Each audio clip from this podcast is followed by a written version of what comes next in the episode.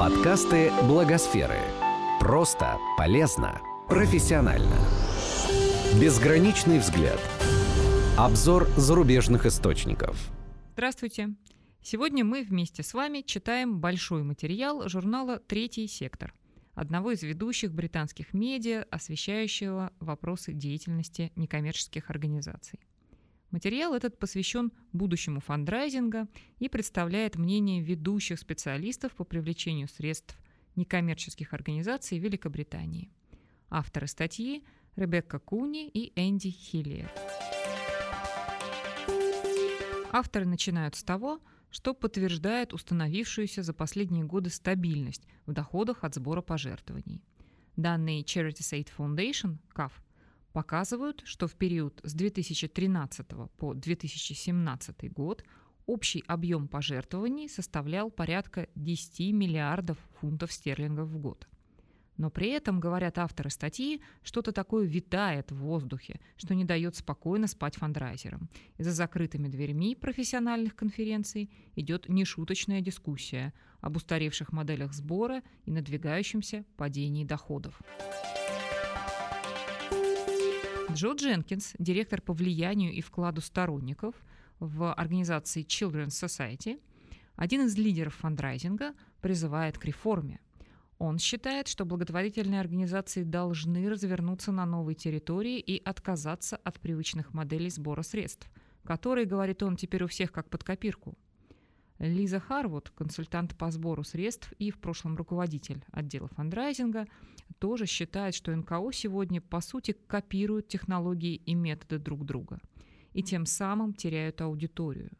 Харвуд указывает на исследование, проведенное в две тысячи шестнадцатом году онлайн-платформой Litchi точка ком, которая показала, что пятьдесят процентов людей в возрасте от восемнадцати до двадцати четырёх лет и сорок процентов в возрасте от двадцати пяти до тридцати четырёх лет предпочли бы использовать краудфандинговые платформы для прямого пожертвования физическим лицам. А мы тем временем продолжаем добиваться, чтобы новое поколение преобразователей мира соответствовало существующей модели благотворительности, сетует Харвуд. По мнению Пола Амади, главы по работе со сторонниками Британского Красного Креста, привлечение пожертвований достигло пика неопределенности. В связи с уменьшением количества откликов на наше холодное обращение сократилось количество подписчиков, рассказывает Амади. Используя метод прямого диалога, мы получаем все более жесткие отзывы о подходах к сбору средств. Вам это ничего не напоминает, коллеги? Наши горячие дискуссии о холодных контактах и удивление от того, что они все еще работают. Но вернемся к Полу Амади и Британскому Красному Кресту. Да, пока что все эти методы работают для организации, приносят пожертвования, но уже через десять-двенадцать лет будут работать совсем другие подходы, уверен он. Какие же? И вот здесь участники полилога на страницах журнала почти в один голос говорят: фандрайзинг перестанет быть фандрайзингом в чистом виде. Вернее, перестанет так позиционироваться и называться. Будет выстраивание длительных отношений со сторонниками, с их большим эмо- эмоциональным вовлечением и акцентом на пожизненную ценность. Уже сейчас постепенная трансформация фандрайзинга отражается в изменении названий должностей людей, привлекающих средства в крупных благотворительных организациях. Ни Амади, ни Дженкинс не имеют в названии своих должностей даже слов «сбор средств» или «фандрайзинг». А Харвуд занимала в течение последних пяти лет должность директора по спасению жизни сообщества. Дженкинс говорит, что этот сдвиг продолжится в ближайшие годы, утверждая, что отделы по сбору средств в крупных фондах в конечном счете могут исчезнуть в течение следующего десятилетия. Выделение самого этого направления деятельности, функции менеджмента, профессии фандрайзера к две тысячи тридцатому году уже не будет служить хорошую службу эн ка о, уверен эксперт. Недаром подзаголовок статьи, которую мы вместе с вами читаем, звучит так: это конец отделов по фандрайзингу. В В течение следующего десятилетия, говорит Дженкинс, благотворительным организациям также необходимо встряхнуть свои устаревшие бюрократические и иерархические структуры управления и объединиться вокруг благополучателей и сторонников, а не функций и областей. И это долгосрочное строительство, предупреждают эксперты. Слишком много лидеров, между тем, существует только здесь и сейчас. История показывает, что мы склонны переоценивать эффект технологии в краткосрочной перспективе и недооценивать эффект в долгосрочной, говорит Маркус Миссон, директор по коммуникациям и фандрайзингу WaterAid, которая была одной из самых инновационных благотворительных организаций прошлого. В тысяча девятьсот шестидесятых годах переломный момент от фантазии до реальности длился пятнадцать лет, и с тех пор этот период становился все короче. Но реальное влияние технологии – это ожидания и поведение, которые ее окружают. Мы теперь дети Uber. Если мы видим, что что-то возможно в одной категории, мы не понимаем, почему мы не можем получить это где-то еще.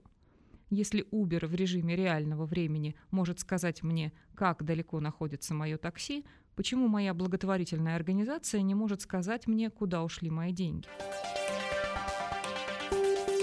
Технологии краудфандинга уже исключают благотворительные фонды как посредников между жертвователями и благополучателями.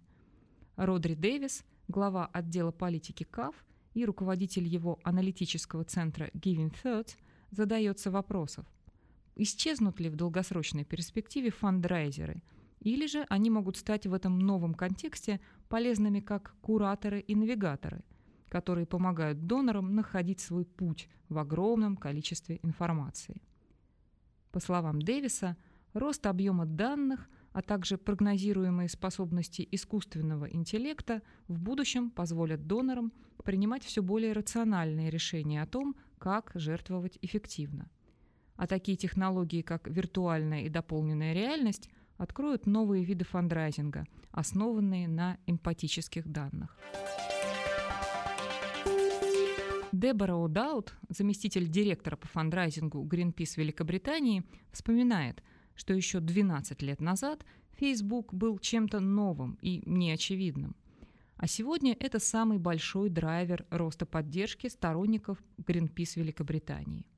«Никто не мог этого предсказать тогда», — говорит Дебора, «поэтому я скептически отношусь к тому, чтобы заглядывать в будущее слишком далеко». В Greenpeace мы только что создали команду по фандрайзингу, занимающуюся сбором пожертвований с помощью мгновенных сообщений, рассказывает Дебора. Потому что мы знаем, что прямой диалог работает, а разговоры происходят все больше и больше онлайн. Мы просто адаптируем устоявшуюся методологию сбора средств к меняющимся медиаландшафтам. Люди на самом деле не меняются, просто способ отправки и получения сообщений меняется. На долгосрочный или краткосрочный период, но практически все эксперты говорят, что чуют ветер перемен в фандрайзинге. Ощущаете ли его вы? Или до нас этот ветер еще не долетел?